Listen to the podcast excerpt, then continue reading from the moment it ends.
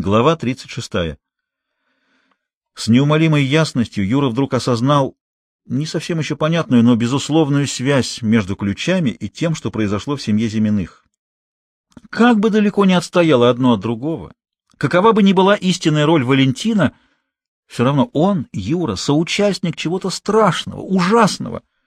Может быть, именно он открыл убийцам дверь. Страх перед возмездием охватил его и страх перед Валентином Валентиновичем. Этот человек не остановился ни перед чем, убьет его, так же, как убил Зимина. Ни о чем не спрашивать, не выяснять, не рассказывать, не ходить к Валентину, отойти в сторону, порвать, отговориться тем, что готовится в институт. Мысль. Уехал на дачу, готовится к экзаменам. Валентин не посмеет явиться на дачу, не знаком с его родителями. Так постепенно все забудется. Нет, не забудется. Витька арестован, идет следствие — Миша Поляков что-то подозревает, и Люда тоже подозревает. Доберутся до Валентина, доберутся и до него. А может быть, он все выдумывает? Может быть, ничего нет? Валентин — убийца! Невозможно! Невозможно! Спешат прохожие, громыхают трамваи, дребезжат пролетки, все как всегда. Он причастен к убийству? Не может быть! К Валентину немедленно, не откладывая. Он все объяснит, расскажет, успокоит — с замирающим сердцем нажал он кнопку звонка. Там, за дверью, его судьба. В сетке, туго стягивающей влажные блестящие волосы, Валентин Валентинович был похож на молодого человека с рекламы туалетной воды «Вежиталь». Скользнул взглядом по Юре. Чем ты взволнован? — Почему? Шел из школы, зашел. Окно открыто, при открытом окне Валентин ничего с ним не сделает. Шум двора прибавил Юре смелости. — Миша Поляков пристает ко мне с вагоном. Помните, что тогда отправили? Он и ко мне с этим привязывался, — ответил Валентин Валентинович небрежно. — Ну и что? — Я просто так рассказываю. — Ах так? Ну, рассказывай. — Вот и все. Может быть, не все? Даже не предложил сесть. Развалился в кресле, покачивает ногой, легонько трогает сетку на голове. — Видите ли, — неуверенно начал Юра, — у нас такой порядок. Во время занятий нельзя выходить из школы. Такой порядок во всех школах. В других школах есть гардеробщицы, они запирают дверь, а у нас самообслуживание, ключ в дверях, ставка на сознательность. Валентин Валентинович покачивал ногой, трогал повязку на голове. Когда я выносил ключи, продолжал Юра, меня заметил дежурный по школе и доложил Мише Полякову. Почему именно ему? Он председатель учкома.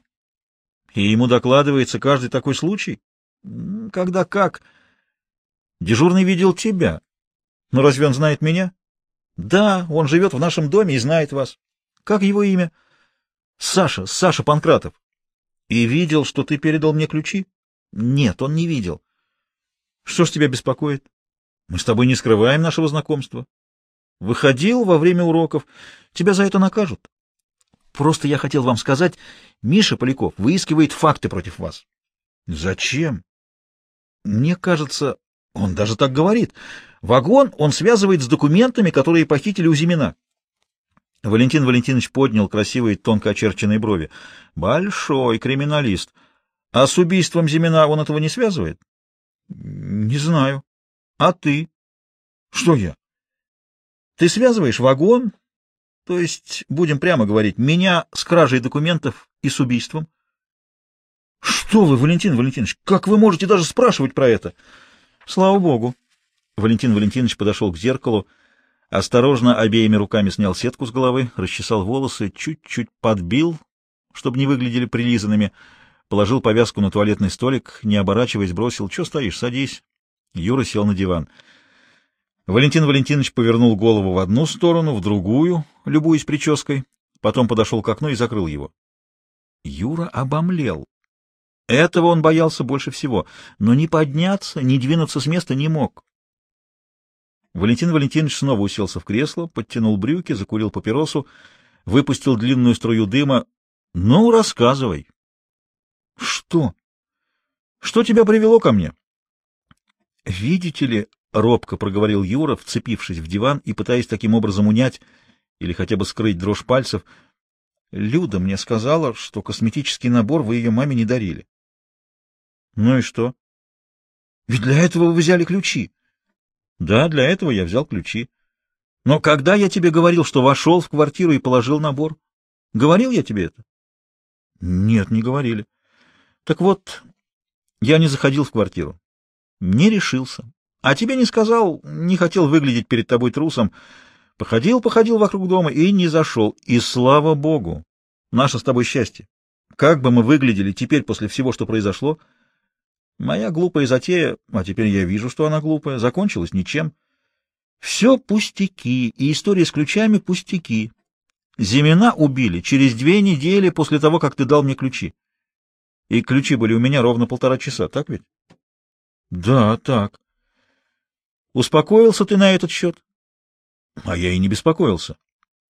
Может быть, Юру и не удовлетворили объяснения Валентина Валентиновича. Что-то странное в этой истории, но его успокоил вид Валентина Валентиновича, его безмятежность, то, как аккуратно делал он прическу, снимал сетку с головы. Человек, над которым тяготеет подозрение в убийстве, не может так тщательно укладывать волосы.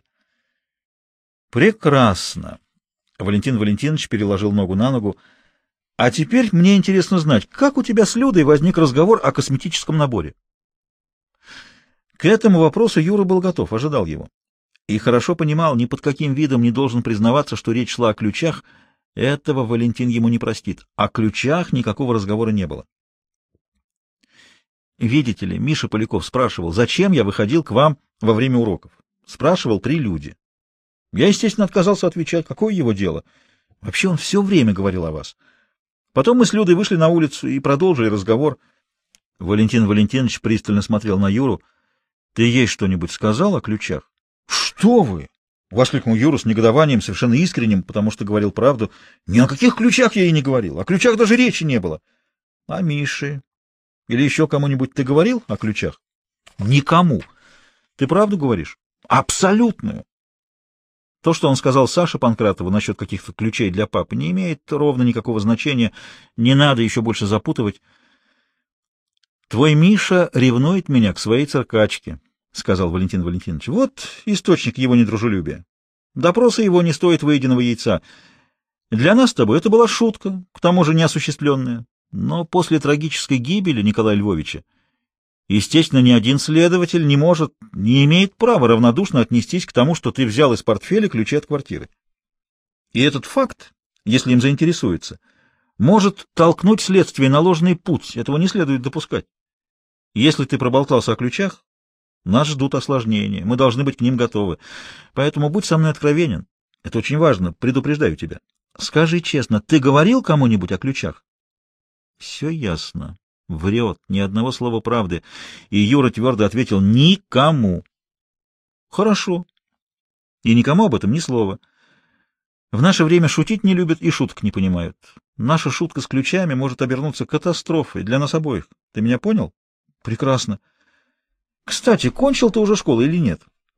Вроде бы кончил. В мое время окончание гимназии было событием. Что-то дарили, например, путешествие в Италию или Египет. Я предпочел бы Индию, страну чудес, — рассмеялся Юра.